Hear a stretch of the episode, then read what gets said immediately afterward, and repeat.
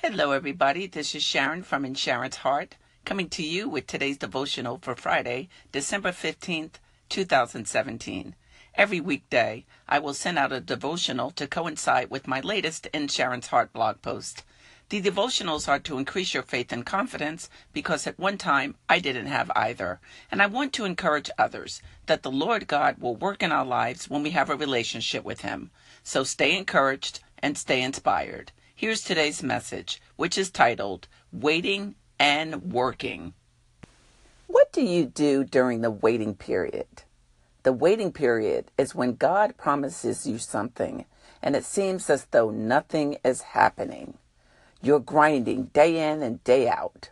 You're staying around all the positive things, people, and places, yet it seems you're just going through the motions and no movement is happening.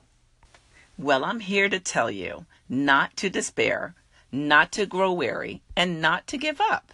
God is working behind the scenes and He's organizing the right circumstances for you.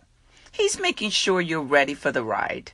And all of us want Him to ensure we're ready because we don't want what He has for us and we end up dropping the ball because we weren't ready for prime time, right?